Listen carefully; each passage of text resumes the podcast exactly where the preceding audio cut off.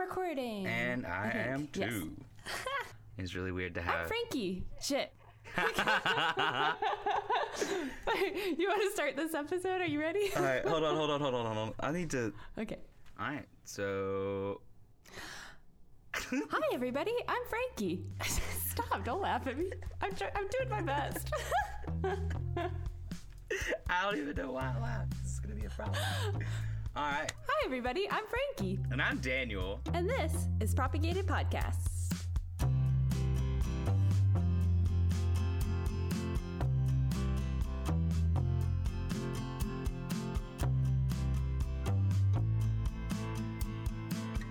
Yay! Episode three. Here we are. Numero trace. Long time coming because I'm a procrastinator of the nth degree and have been flaky, but here we are. Okay, but also the world has been falling apart. Like today, I was marching for Black Lives Matter, and it was really cool. It's really cool to see. Like the the whole world is falling apart in a very good way. I think. It is a startling way, but a very it is hopefully going to enact the kind of change that has been needed for centuries at this Ever. point. yeah, literally forever. Yeah, but I I got very sunburnt. Like this is the first time that I have been outside since it got warm, and I don't know if you can see over the camera, but my scalp is like hella red. I was on the lake a couple days ago and definitely got incredibly like lobster sunburnt, which tanned over fairly nicely so far. And I'm going back to the lake tomorrow. I do have to put out a disclaimer. I know my P's are super harsh. I know when I say plants, I really go for it. And I'm sorry that probably just really hurt your ears, but I have a pop filter on the way, and I promise it will be better going out from here. I got my pop filter already, and I Oh. don't know how harsh my P- my P's are, but if they were harsh in the past, I apologize. Haha. I up. I I don't even know how not to do P's harsh. I uh, apologize. I don't know. like Anyways, that. I'm, That's that, that not was like that. I'll just do what I can when I'm editing, I guess. oh lord, fantastic. All right, here's what I think. So I think that since we're so terrible at rock, paper, scissors, that we should just switch off and I'll go first this time because I really, I don't know if I can go through that again. I am down for whatever. It is totally fine with me to not suck at rock paper scissors for the world to, to hear again. I'm like, we can't go through this every week. People are going to be like, all right, I, I'm unsubscribing. I'm I can't done. do I'm this. done with your struggles. well, thank you for putting up with us, y'all. We're so happy you're here. I think I'm going to go first. Yeah. We talked about last week doing something a little bit more fun, and so we decided we were going to do some a little boozy episode. Um, I am going to talk to you. I'm really excited about this. I feel kind of badly that I took this from you, Daniel, because I know it's your drink of choice. I am jealous. I'm not going to lie to you about it, but I'm going to learn something new today, and mine is kind of low key cooler than yours still, so I'm into it. Oh, ooh, I can't wait. um, yeah, Daniel was like, "Which one do you want to take?" And I was like, "Agave, give me agave."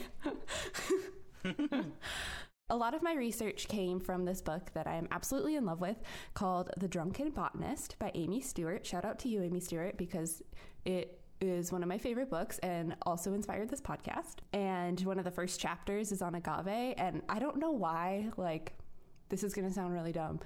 I don't think I realized that most alcohol comes from plants. Actually, all alcohol comes from plants. And I don't know why that ever clicked, like, didn't click in my brain. Like, yeah, you know? Yeah, I mean, it is definitely weird when you drink alcohol all the time, like I do at least, to like realize how much you don't actually know about alcohol. Yeah. And I mean, I'm even a bartender. That's like that's that's my job. And just doing the small amount of research that I've done so far for our little boozy series that we're gonna do, I've learned a lot. Totally. And the history of it all, too. Like, you can't really go into it without going into the history, which I think is pretty cool. I was never really a history fan, but when it has to do with alcohol, I'm into it. yeah, it turns out if I'm reading history about plants and booze, I'm I'm not mad at it anymore. I was never a history buff either. It was so funny when you texted me the other day and you're like, "Yeah, I haven't written a single thing about the plants, but I got really into this war and like in a way that Yeah, I mean, I'm definitely going to go ahead and throw my disclaimer out. Uh, mine is very plant adjacent more than it is plant based this week. Unfortunately, to know anything about the type of booze I'm going to be talking about, you kind of have to understand a little chunk of history. So we're going to start there and work our way up. Let's get this started. I can't wait to tell you about agave. Okay, All right. here we go. We're going to talk about agave. Uh, I am going to do another disclaimer because I am probably going to pronounce some things wrong. I lived in New Mexico for a while, and a lot of my family does live there, and I learned a little bit of Spanish, but that said, I still am not great at the pronunciation, so we're gonna try our best, and I apologize if I butcher it. All right, so there are two different types of agave we're gonna talk about. There's the agave americana and agave tequiliana. Um, both are in the botanical order of Asparagales, which is pretty cool. It's closer to asparagus and hostas and yucca than it is cacti. Is it weird that that kind of makes me want an asparagus liquor? I kind of want to try an asparagus liquor. Like, I wonder if it can be done. I mean, it definitely can. I mean, it certainly can be done. It is possible. But is it we drinkable? do have Should it be done? Is we the do question. have the technology. I mean, there's artichoke heart liqueurs already. Like, if we have artichoke heart liqueurs, let me try my asparagus liquor. Like, that sounds fun to me. I For why. sure. Fun fact I'm actually going to talk a little bit about, I mean, not about asparagus hearts, but the way tequila is made is actually a lot like asparagus hearts. Or not asparagus, uh, fucking Artichoke. Artichoke, the other, the other A plant. The other A okay. Oh, plant. Do you ever get sunburned and take a sunburn nap? Because that is what happened to me. I was like, oh, I'm so sunburned and sleepy, and immediately fell asleep. That is like a classifiable thing. Like, literally, you probably got a low case of sun poisoning, and it Oh. does make you tired. It's like a real thing that happens. So, okay, we're going to blame every stupid thing I say in this episode on my sun poisoning. Absolutely. All right, I'm into it. I'm into it. I can't be blamed, people. It's Play it's my burnt scalp. game. So into it. Okay, so agave americana, also known as maguey in Mexico, also known as the century plant. So you've probably heard it said the century plant before. Have you heard that? I actually have not. Really? The century plant. Yeah, there's a lot of, um, I'm going to call it rumor that it blooms every hundred years, which is not true, but that's why they think it's called the century plant. It does grow very slowly. Every 8 to 30 years it blooms. So it's more like a decade plant than a century plant. Eight to 30 years. Mm, to grow. They are very slow growers. And basically, the whole time they're growing, they're just storing up all of their energy to bloom. They have very little water needs, and a lot of people call them. Because they're so tall, the century plant, like S E N T R Y, instead of century. Right. So they think that somewhere along the way, the name probably got a little mixed up too. Their lifespan depends on the vigor of the plant, the richness of the soil, and the climate. They can get up to seven feet in height, which is two meters, just the plant. And when they're blooming, they can get up to 16 feet with the blooms, which is five meters. Yeah, 16 huge. feet with the blooms? 16 feet. Yes. That's wild. Who would have ever thought? I definitely know, like in my head, know what it looks like Mm-hmm. just from looking at bottles of tequila and having that generalized idea of what it looks like. But I would never really considered how large they actually are. It's pretty crazy. Do you like my little drawing of an agave plant? Look at the cute agave doodle. Into it. I do have a fun fact. Are you ready for this? In Boston, in 2006, there was a 50 year old agave that bloomed. And when it bloomed, it had a 30 foot stalk, which is nine meters. 30 foot. 30 feet. It was so big that the greenhouse it was growing in, they had to cut a hole in the roof for it to keep going. Right, but that's like a monumental thing, I suppose, at that point, since they don't, since they take so long to mature and bloom. You're gonna definitely cut the cut the fuck out of a window or a, a ceiling to let that hundred percent. If you're like running this greenhouse and it's been in there for fifty years, once it blooms, you're like anything you want, babe. Anything. for you. Literally anything. I Literally, I will tear cut a hole this in my fucking building. building apart so that you can bloom. Uh, so, we're going to go a little bit into the history now with an alcohol called pulque. Have you heard of this? I have actually. Ooh, what do you know about pulque? Pulque is traditional. It's like one of the original distilled spirits, right? Or it wasn't, or was it distilled? It's not It's distilled, not distilled. no. it was before that. You're right. It is one of the original. There is evidence as far back as 200 AD that people were drinking pulque in Mexico.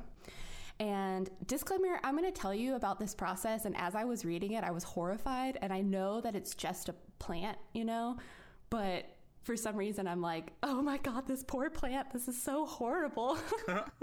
Anyways, that's just the druid in me. feeling feeling empathy for plants. But basically, so it's piling these sugars for a decade or more. It flowers, and then right as it's flowering, you cut it right at the base. You cut the stalk, and so everything that it had piled up to put into this flower, it puts into the base instead, and so the base swells, and the wound is covered, and it's left to sit for months, where the sap builds during these months. And then after a couple months, it's punctured so that the heart will rot. The rotten interior is scraped repeatedly so that the plant gets super irritated and the sap just starts to flow profusely. Wow, that's like that. That's a lot. It's a lot. It's That's a lot. a lot. It's like who I always get baffled by the like just like the thought of who the fuck did this first? Like Right? who the fuck Yeah. came up with this process that we're going to cut this plant as it's flowering and force it to rot, scrape it and agitate it till it produces Yeah. enough sap for us to make a boozed beverage out of it. Like yeah. I'm just to abuse the shit out of this plant and then drink whatever happens. we're just going we we're gonna learn today and see how drunk we can get. We've all apparently humanity's always Hell yeah, been about- brothers, let's do it. oh my gosh. Yeah, so it's extracted every day and it's up to a gallon of sap a day. That's a lot. Yeah, and this happens for months, up to about 250 gallons of sap from one plant. That's that okay. Yeah, wow. Yeah, you can fucking have a rager with that. Anyways, so then the plant crumples and it dies, and you take this um, this juice, this agave juice, nectar sap, and it takes less than one day to ferment. And it's ready to drink, and it has to be served fresh. You have to drink it immediately, which is why you don't really see it on the markets because it can't be preserved or transported or anything like that Crazy. in the 1950s I, I'm so excited to talk about this. I, I don't. It's so dumb. It's like my little kid brain is like, ha ha, poop. in the 1950s, there was a botanist named Eric Callen, and he had a laboratory in Montreal, but he was from Scotland. Um, and he pioneered this process called co- coprolite analysis. Co- coprolite. Coprolite, which is basically rehydrating samples of poop I mean, that's fun. of ancient, you know, Ancient, ancient poops. ancient poops. Yeah. And so he rehydrated it. He rehydrated this 2,000 year old sample and immediately said you could smell the pulque. Like, that's how strong of a smell it is. All right. So let's talk about mezcal and tequila. Mm, our favorites. Mezcal. I know. I want. Why do I not have so mezcal at my house right now? It's like usually I always have a bottle of mezcal here. Yeah, I was going to say that's blasphemous. How do you not? But I mean, it's just didn't happen. I know why time. I don't because I drank it all last week. I mean, I have drank definitely more than one full bottle of mezcal by myself during this quarantine. Oh, it's just the best. so I feel you on. I feel you on the finishing them off bit. So the plant is Agave tequiliana, also known as blue agave or agave azul. It, mezcal and tequila are 100% blue agave. There are rigorous specifications for this. Uh, these plants grow at an altitude of above 5,000 feet. Which for international listeners is 1,500 meters. They grow in rich sandy soil and basically, what happened was the Spanish were invading Mexico during the Mexican War of Independence. And the Spanish troops were like, hey, we need some stronger stuff. Like, this pulque shit is not doing it for us. so they basically tried to distill pulque, but it didn't really work. But the peoples of Mexico, pre Spanish invasion, had a very long history of roasting the hearts of agaves for food. And basically, they realized that the roasting breaks down these sugars and gives it a rich caramelized flavor, which distilled makes for a rich, smoky liquor. Hmm. So that process looks like the very similar. The leaves are hacked right as the stalk starts to form.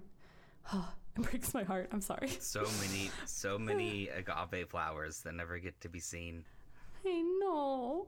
Mm. No, wait. This is a light, happy episode. I'm not going to get dark with it. um, but yeah, so then the, the leaves are hacked off as the stalk starts to form. And then there's this de- dense mass that they call the pina. And that is harvested and roasted in brick stone lined ovens in the ground. And they're covered and they're left to smolder slowly for days. All I know is that you're making my mouth water because I really want to. I want tequila, but I'm trying not to open the bottle that I have because I'm trying to save mean, it for tomorrow for the lake, and it's technically illegal to take an open bottle of liquor in your Oh, car. Right, right, right, right, right. So basically, they had these agave hearts that were roasted, and it sounds delicious. Honestly, I would love to try some someday. That sounds so good. But they started distilling them using Filipino stills. Because basically, the Manila Acapulco galleons were these huge Spanish trading ships. And for two and a half centuries, they had ships going back and forth from the Philippines to Mexico and because it was only a four month trip it was a pretty easy good trading trip and so there was a lot of filipino and crossover with mexican culture as well and these stills are kind of cool because they're mostly made out of plants. Uh, they're made from local items and it's basically a hollowed out tree. I'm going to try to science here we go. Enterolobium cyclocarpum. I love nailed that. it. Did really good. also called guanacaste, which is known as elephant ear or monkey ear. It has a few different names. Yeah, it's a tree in the pea family. And basically, it's hollowed out. And then you put, it's like the, the hollowed out trunk is perched above an in ground oven lined with bricks. And the fermented mixture is put in the trunk and it's brought to a boil. And then there's a shallow copper basin above it. So basically, like a lid on a pot. And it collects all of the boiled, purified vapors. And then it siphons off via wooden chute below the basin, which is usually bamboo or rolled agave. And then it's distilled and it makes mezcal. awesome. I love that. Yeah. Oh, yum. It's really cool that they use mostly plant-based stills. Mm-hmm. I think like I guess that's just because whenever I think of a still, I like picture my family's like heritage with moonshine, and I just imagine like the typical like metal twisty pipes, like into a copper Industrial. bin looking Yeah. device when I think about distillation, and it's cool to think about it being done in a tree. Via plants. That's cool. That's really Yeah. Uh, today, tequila is a spirit that is only from desig- this designated area around Jalisco, from the cultivar Agave Tequiliana, which is also known as Weber Blue. Um, it's farmed in large fields, and the distillation process is when it's heated and steamed in ovens now. Like it's it's a little bit different, a little more streamlined because obviously we're drinking a lot of tequila. Yeah. You and I are participating in that. a lot of Americans though drink something called mixtos, which is only up to 49% fermentation um, from non-agave sugars. So it's less than basically less than 50% agave, which is why you can sometimes get really bad tequila hangovers because there's a lot of non agave sugar up in there. um, I don't mean to get dark. I'm so sorry. I really am trying to keep it lighthearted and happy. I thought tequila would be safe, but apparently it's not. Nothing is safe anymore. Nothing is safe because the issue is that with these Weber blues, it's become a monoculture because they stopped introducing wild agaves. And basically, how they're reproducing agave right now is they're using the cut off stalks to create new plants.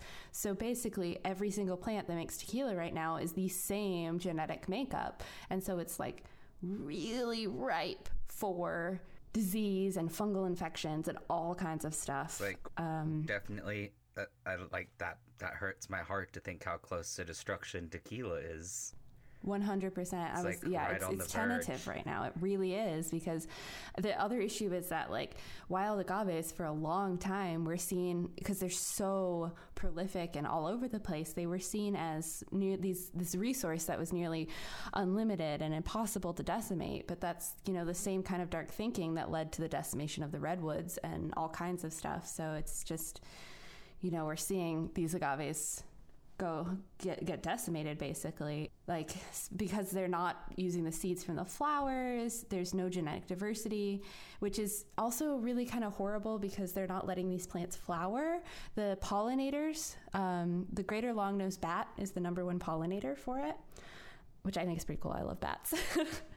But you know, we're seeing lower populations of these bats and insects and hummingbirds because there's no flowers for them to pollinate because none of them are blooming because they're cut off before you know, so we can make tequila out of it. Wow, how disparaging is that? All of the botanists that are like working on it now are like, listen, this plant is genetically exhausted. It is so ripe because of punk, uh, pesticides, fungicides, herbicides, and like the chemical use in the water leads to the degradation of the soil, and so these plants are just not doing so hot. Right, and I mean, you, obviously, if it takes that, you said what every anywhere from like eight to fifty years mm-hmm. for maturation. Yeah. Then, uh, like, obviously, there's not going to be much crop rotation, so you know the soil has to be dead. Yeah. That soil is obviously being supplemented significantly because it has to just be dead. Totally. One of the biggest pests right now is the agave snout weevil, which basically bores into the plant and introduces this bacteria that rots it out from the inside. And they hatch larvae that eat the plant from the out from the inside, and it just rots. And um, since it does bore into the plant, insecticides are completely ineffective. So that's really what's been decimating it currently. But it is savable. We can save tequila and agave. So look, look at me being bright and happy and cheery again. This is exciting. We're having fun. They are trying to introduce like intercropping, so that that is better for the soil and all that. Um, trying to introduce laws that will protect the wild areas, that will protect genetic diversity of agave. So before it's too late, we still want to have that genetics that are out there.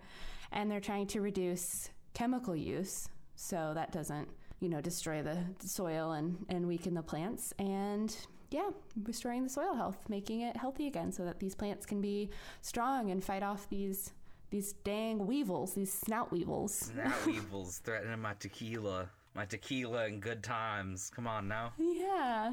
Fucks up. Okay, though, but to be real, disclaimer tequila is the best liquor. Isn't it the only liquor in the world that's um, an upper instead it of a is. downer? It's the only liquor and definitely correct me if I'm wrong, because if I don't, because if this is not true, I want to know what other liquor is a stimulant.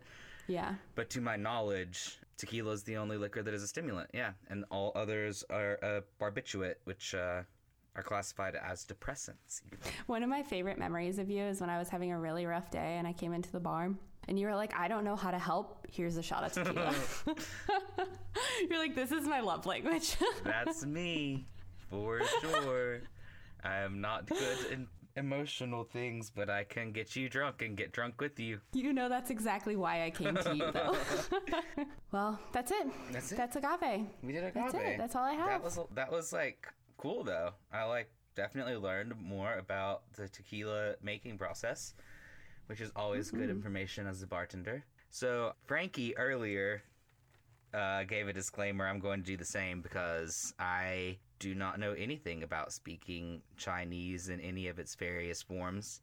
Uh, and the liquor that I will be speaking of today uh, found its roots in China. So I will be pronouncing words wrong, and feel free to correct me if that's what your heart tells you to do. But I will go ahead and get ahead of you and say that I know for sure that I will be mispronouncing some of this, and I apologize in advance.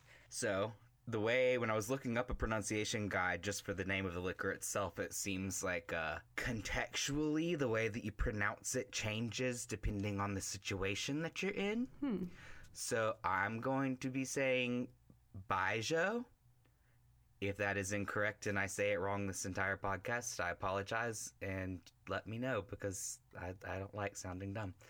But You know, there's always that one person that's like itching in their seat. That's happened to me before, where I'm like, "Oh, you said that so Oh, wrong." so bad. I know, and there will be, and I'm sorry if I'm causing you that level of unease because we have all been there. um, but yeah, so when I think of alcohol consumption, at least, I guess I've always just kind of thought that you know one of the more prominent spirits in the U.S. like vodka or bourbon or tequila or whatever, what have you, would be the most consumed alcohol in the world, right? Yeah, it's. I, I mean, you go to any bar and they have vodka, tequila. Yeah, it's like your standard rail liquors. You know, I thought one of those would be the most consumed liquor in the world. Well, boy, was I surprised when I found out that that is, in fact, a lie that I have told myself for a number of years. It is actually Baijiu, and while it doesn't have a prominent footing yet in the United States, it is here. I have been looking for it. If I have any lovely fans out there that want to send me some, Have you had it before? me. I haven't. I've actually never tasted it, and I'm really No, me either. and I really want to.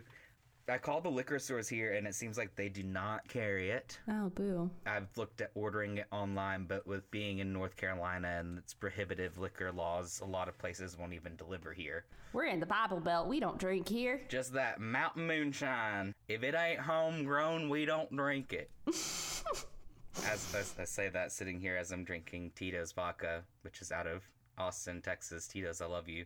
You've been one of my drinks of choice. You've been one of my drinks of choice through this whole quarantine. Um, I'm gonna, yeah, I'm gonna Do we know anyone at Tito's? Let's let's call them up. Hey, sponsor us. Yeah, sponsor us. I will drink and talk about you in every podcast because I do that pretty much anyways.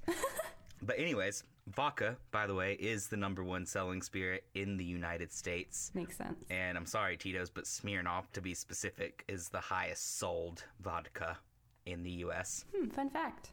But yeah, I was literally taken aback to learn that a liquor that I had never even heard of, the Baijiu, Yeah.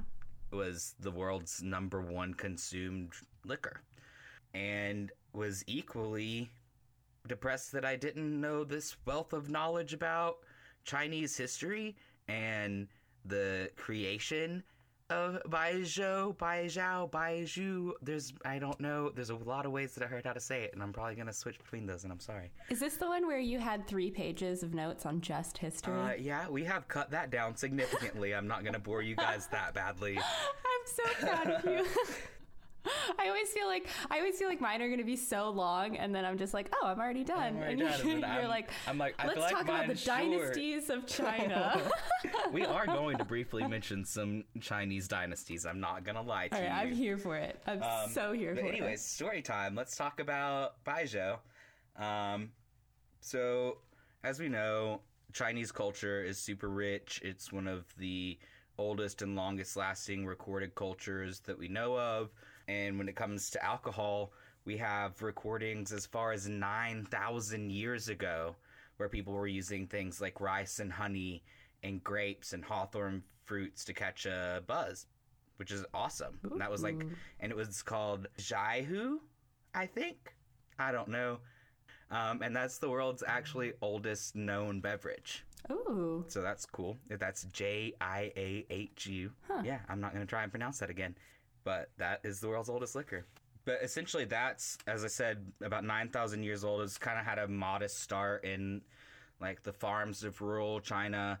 And now we have Baijiu, which is a modern day industry in the People's Republic. And, and alcohol there has played a role in everything from religion to art to philosophy and politics. Like alcohol is steeped in Chinese tradition, which I didn't hmm. know that alcohol had played such a large role in Chinese history.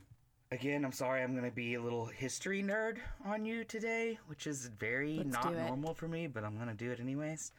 Uh, but by the first millennium BCE, you know, Chinese civilization was really taking form, and that was and wine was wildly popular at that time. And over time, a grain alcohol fermented drink takes precedence, and that's when Zhou enters, which is the same spelling as the end of Baijiu.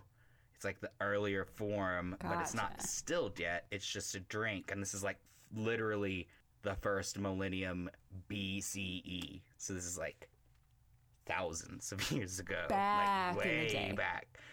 And then we get a little bit further, and we get to the first millennium CE, and now you have full Chinese kingdoms, more civiliz- civilization, or more structure to the civilization, and then we get Wangzhou, which is the second iteration that we get to before we get to Baijiao.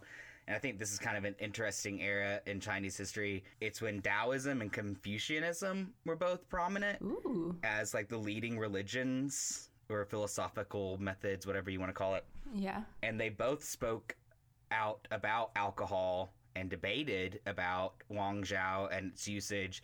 We had like the Confucianists being like, no, like you can definitely drink, but you need to practice moderation because you can't like connect with the divine if you're too drunk to connect with yourself, kind of thing. Okay, I could see it. I could see it. And then you got the Taoists over here, like, nah, get fucked, get wrecked. If you get wrecked, then you are more enlightened because you're allowing yourself Dude, to be more yes, free. I knew I liked Taoism for a reason. I have a Taoist book right here. This makes so much sense So now. the Taoists out here partying, getting drunk on Wang Zhao all the time. Wang Zhou, sorry. But it's great and it's awesome. I just wanted to mention that because I thought it was really funny. I love that. That makes me so happy. I love that both of them are like, yeah, no, you can still drink. You know, I feel like oh, so Oh, yeah, many of like- our religions are like, never touch No, alcohol. I mean, that's my, my parents' religion is like that. My mom has never had a drop of alcohol in her entire life. Not really? one wow. not one drop of alcohol in her entire life. I'm sure she's super happy that her son's an alcoholic, but that's a story for a different day. too real, too real. Back it up, back it up, back to China. let's go to 13th century China. So it's 13th century. You got Mongol hordes of Genghis Khan and his dis- disciples like smashing into China and spreading across Central Asia and the Middle East. But fun fact, in the Middle East, they've mastered distillation. Ooh. So that's fun. Genghis Khan, kind of a prick, but brought distillation kind of. brought distillation to China. And I mean, that's not. I'm going to give a disclaimer on that as well because they there's sus, there's suspect information there, and that was a very long time ago. So some people think that the Chinese may have already found their own ways of distillation. The article I said I like copy and pasted it exactly. It said the archaeological evidence is murkier, hmm. suggesting that distillation may have arrived arrived earlier via trade routes. So we don't really know if it was Genghis Khan, if it was China. Yeah. like, well, fun fact like everyone says it's because of the Spanish that the distillation of tequila came to being, but like that's why I mentioned the Filipinos and like the the the Manila Acapulco ships because like they were Spanish ships, but it was the Filipinos that brought the still, and so it's like the Spanish get the credit, but it wasn't their equipment. It's like, so thank you, the Spanish, for having agave. But the Filipino are the reason we have tequila, really. If we want to Yeah. like break Yeah. that down. okay, you had some ships, but ships don't make tequila, Right? so calm right. down. Chill your shit. but um so yeah, so we're in 13th century China. They found they found distillation and then they take the Wangzhou and distill it. And then originally they called it burnt wine or Shaozhou hmm. and today we call it Baijiu. So does it have like a burnt flavor? Is that why they call No, it we're that? gonna get into the flavors. This is a Oh, I'm sorry. I'm just so excited. I'm There's sorry. a whole bit about those. I'm gonna try and not make this another three hour of me talking episode, but I that was a make no joy to edit. Don't worry. Um, all right, so now that we know just a little bit, and I mean that just the tiniest sliver of knowledge about the creation of Baijiu, I went down a massive rabbit hole. There is a lot of history, and it is very cool. let's talk a little bit about what goes in it. And there are several different types of uh, flavorings, or uh, they call it uh, scents for baijiu. But the most common grain and the one that we're going to talk about today is sorghum. And sorghum is actually really freaking cool. Guys had never really looked into it. I know that it has been used and is of, like very diverse. I've like known that it's a very diverse plant and is all over the world. Sorghum itself has about 25 species, many of which are used for human consumption in one way or another. It's also the fifth most important cereal crop grown in the entire world. Um, where was I and what was I talking about? Sorghum, sorghum. What is sorghum used in? Like, I, I don't know if I've ever. Sorghum is, seen it I mean, a lot of sorghum is grown and used mostly for uh, cattle and Uh, heard. livestock feed. Gotcha. um, is like a lot of it. Interesting fact uh, sorghum was introduced to the United States in 1757, and its first known recordings uh, were actually by Benjamin Franklin, curiously enough, Oh, who wrote I know him. about its usefulness in making brooms. That must have been a riveting article to write, Benjamin. this plant has its uses. It's like, it's very. It's a very useful plant. it's for cattle and brooms, and alcohol. brooms and booze and and cows and shite. Who knows? Um, another fun fact about sorghum, and th- and again, I'm going to repeat my disclaimer. I did say that this episode was going to be plant adjacent. I did not do as much informational research. That was redundant. Did not do as much research about uh, sorghum as I should have. So only have a few little blurbs about sorghum, and then we're gonna continue talking about It's we talked about it. We did the Um, thing. But sorghum actually comes from it's like an- one of the oldest grains that has ever been like talked about. And the name sorghum comes from the Italian Italian sorgo, which in turn comes from Latin, which is Syricum granum, hmm which means grain of Syria. Oh, and it was like a Middle Eastern, like, very heavily grown and cultivated plant, and has like is one of the first known cultivated crops. Huh. Uh, it's also used as a biofuel, which is fun, Oh. which I think is kind of interesting because it's a similar process to make biofuel uh, to get down to ethanol as it is to make a liquor. So you mentioned in your portion a little bit about the distillation process. I'm going to go back into that a little Yeah. bit and tell you how baijiu is distilled, which is similar but a little bit different. So obviously, first you have to source your sorghum, and there are different types of sorghum. I'm gonna give my roommates a second to stop throwing things into the trash outside because I feel like you'll be able to hear that. We're professionals in professional sound recording booths. If you can't tell, uh, sponsor us, please. Right? Please, please, Pretty please. please, please sponsor us. I think we're interesting. It'd be way more Anyone? fun to listen Anyone? to if we have better equipment. Plants, alcohol, Um, Tito's. um, all right, that sounds like that's chilled out now. Let's continue. So obviously you have to source your sorghum, which is not that hard to Not do. Not for brooms. Not for brooms, but for use.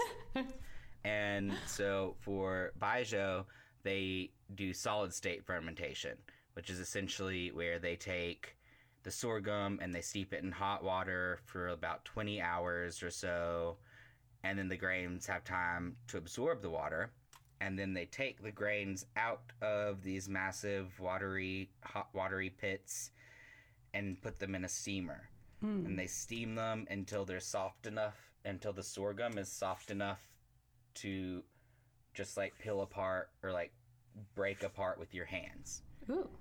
then they take the grains from the steamer and allow them to cool. Then there's the stuff that we're going to get in a little bit deeper about in a second called chew, which is QU.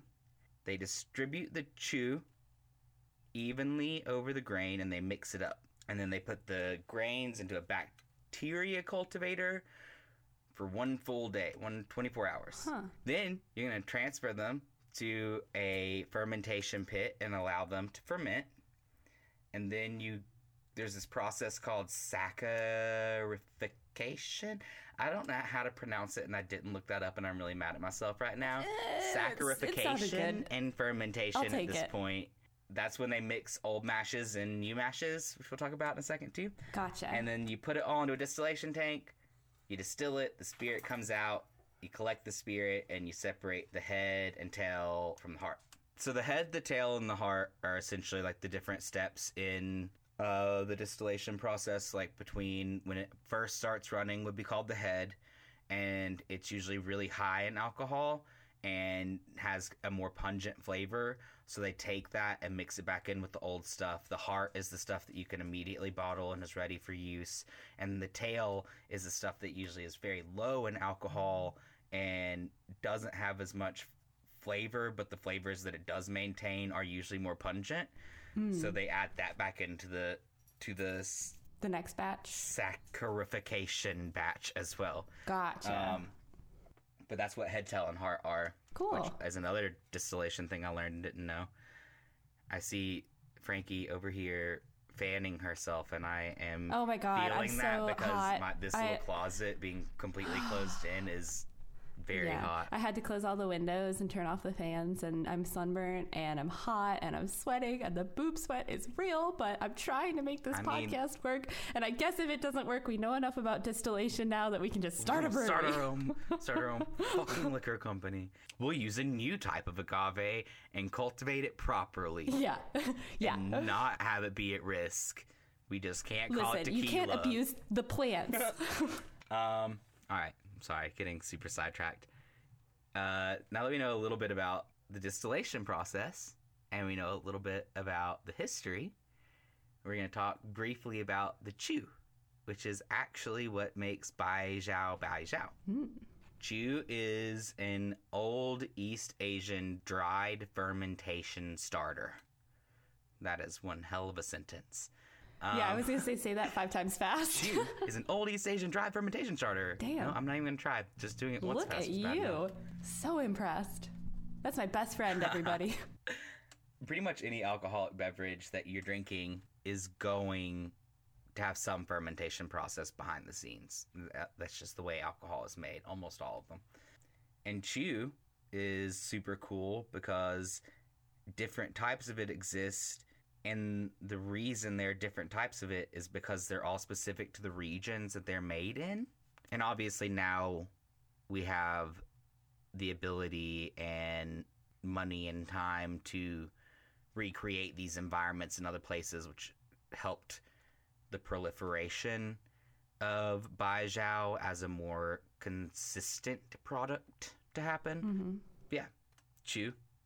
I am being very scatterbrained and it's making me angry at myself. It's okay. This morning, I walked out of the house three times and didn't close the door all three times. Forgot. Just forgot. Oh, that's been my whole life today. I've just been like trying to. I think it's My whole life today. my whole life today. yep, that's what I'm. That's what I'm saying. The whole thing is just not. The pieces are not falling in together with each other very easily today. I don't know I what it love that so much. My whole life today. All right, let's see if I can figure out what the fuck I was talking about. Da da da da da. We are talking about chew, which I hope I'm pronouncing right because it's only a two-letter word, but I'm not positive. um, there are three, actually three major types of chew. There's again, I'm very sorry for how I'm probably about to butcher the Chinese language, which I'm sure is a very beautiful thing, but I have no idea how to actually pronounce these words. There's Da Chu, Zhao Chu, and then interestingly enough, red yeast rice. I don't know Where where did that come from? what happened. Don't know. But that is like what it is commonly called, apparently. Uh, but and while there are a bunch of other kinds, these are the most commonly used. And like I said, I could go for hours about the different kinds of chew alone because it's a rabbit hole. And chew is used in all kinds of stuff too. It's like not just used for the distillation process. It's made. It's like for wines and vinegars as well as baijiu. And most forms of chew can be stored for as many as three years before expiring. Weird little fun fact. I feel like I'm, these notes that I did, I thought were so good and like streamlined and Yeah. and ready. And now that I'm like trying to do this, especially with a little Right bit of a buzz. I feel like I'm Yep, stream of conscious, yep. like stream of conscious speaking to you guys, and I apologize. It's doing. I, I, I mean, you're apologize. doing great. Um, I love it. I'm ha- I'm here for it. Back to Chew. Right back at you. Gross. I loved and hated that at the same time. It was my favorite, and it was my least favorite. I don't know. Traditional methods of preparing chew have changed little since 544 AD or BCE or whatever you ascribe to. And essentially, it's where grains or flours are imbibed with water, aka steaming or mixing them together, and then incubated in a warm and humid environment during a favorable time of the year, which is typically spring or autumn. While back then no inoculums were used, which is like what create bacteria and and uh, fungi. They take these grains or flowers that are imbibed with water and they let them hang out in a warm and humid environment and sometimes they add herbs and stuff to them to create beneficial qualities. That's up to whoever's making it. And they keep them all in these like little huts and straw houses back in the day. And then unknowingly to them they were actually picking up all of these microbes depending on the area in which they were living. Mm. and that's what makes the different Mhm. types of baijiao and then they would essentially like just press these little balls or bars out of this mixture and let them sit and then the microbes would come they'd be like damn you looking fine it is warm it is humid it is perfect Mm, yes, I am in there." trying to live on you and I'm not paying rent though. no rent. This is mutually beneficial. This is like this is a true symbiosis here. They would let these guys sit for weeks to months, and when they got a nice little colored coating of mold and bacterium, they would move them into the distillation process, which is how Baijiu is made. nice. Yeah, realistically, that's about what I had in my shortened version of notes, and now I feel like I don't know we're over an hour, so it's fine. So I have a um, question. Yeah, Is it like is it is it popular in every country and just not America, or is it just not like a Western drink? it's just drink? not a Western drink, and there is actually a whole, you like if you look up Baijiu, you're inevitably going to find companies that do want to make it popular in the United States 'cause- because it is so prevalent in Asiatic countries Gotcha. primarily China, but it just never quite made it over here. From what I understand, having read about it, it is similar to as you would call a mezcal. Mezcal is not everybody's cup of tea. It's very Mm, smoky, mhm. has a very pungent, intense flavor, and apparently. Like I said, I've never had the pleasure of tasting this liquor, which I'm very sad about and do intend to fix at some point. But um, If oh, when that happens, we're definitely doing a mini episode where we're trying it on cam- camera, on microphone, uh, we'll, on, de- we'll, on we'll- film. I don't. know. we'll shoot a little reaction video for the very first Oh, tasting fun. of Yeah. Baijiu because I think that would be fun. Yeah. But yeah, apparently it has a very strong and pungent flavor, and there's several different kinds. They call them aromas that go everywhere from strong aroma, which is like the highest ABV, all the way down to like medicinal aroma, which is like typically a lower ABV and more herbal in its flavor. Ooh. And they're I uh, it's kind of all over the place. Literally, when I was looking at it, there are about I want to say there's like 17 or 18 different aromas of Baijiu. So I could have literally gone for hours about this, and I tried to condense my notes today, and I hope that my thought process was reasonable and that you guys got enough relevant information about Baijiu to be interested in it. Yeah, we can always do a part two. We could do a part two. Yeah. I don't know if I'm ready for that rabbit hole again yet. This is, a, this is a, whole, a whole night. I We'll just go into like, all the like, dynasties, holy and fucking shit! What even is this stuff? I can see you like in your little recording closet, and you have all of the articles up around you. and You've got the red string like going from article to article, and you're like trying to figure out like, no, wait, it couldn't have been this. Uh, it was fun though. It was fun, and I really do enjoy learning about this stuff. Bai Baijiao, Baijiu, Baiju, Baijiao, Baijiu. I've seen it pronounced in all of those ways that I just did. So I again, I really don't know what I'm doing when I'm trying to say Chinese words, and I'm sorry for that. It is really fucking cool though, and I really want to try it. Yeah, we I have to try it. We have to now. really think that it's super fun that it even exists. I think that Yeah. it's kind of crazy to me that there were people literally in before the current era, before like any of your relatives could even think about keeping track of their lineage, people were drinking booze. And Yeah. that led to the existence of the world's most popular and most consumed alcohol, which is Baijiu. Nice. Nice. I like that we covered like one of the more recent ones and then one of the oldest ones. Right. I mean, it, I mean, pulque technically is, is old, but tequila is not that I old. toyed with the idea of doing since you were doing one of the like more typical standard rail liquors. I was going to do vodka with you. That was like my original plan. Mhm. And then I started the vodka research and realized that it's going to take me at least a week to sift through the information that I find and deem relevant enough to give to you guys. Because that is a whole fucking history, too. It's like vodka's a lot. So yeah, next week we're gonna I think do another boozy episode. Try to keep it themed every couple episodes. Um, and yeah, we'll see you next week. We'll talk about some booze and some plants. Yeah, I think it's going to be fun. I'm excited to tell you guys about. I'm going to do vodka next week. I don't know what Frankie's doing. Nice. I'm gonna do ciders. Ciders, I'm gonna do hard nice. Ciders. ciders. Apple trees. Yeah. All right. Well, we'll see you next week then. Thank you so much for joining us. You can find us on Instagram at Propagated Podcast, at Twitter, Propagated Pod, uh, Gmail, propagatedpodcast at gmail.com.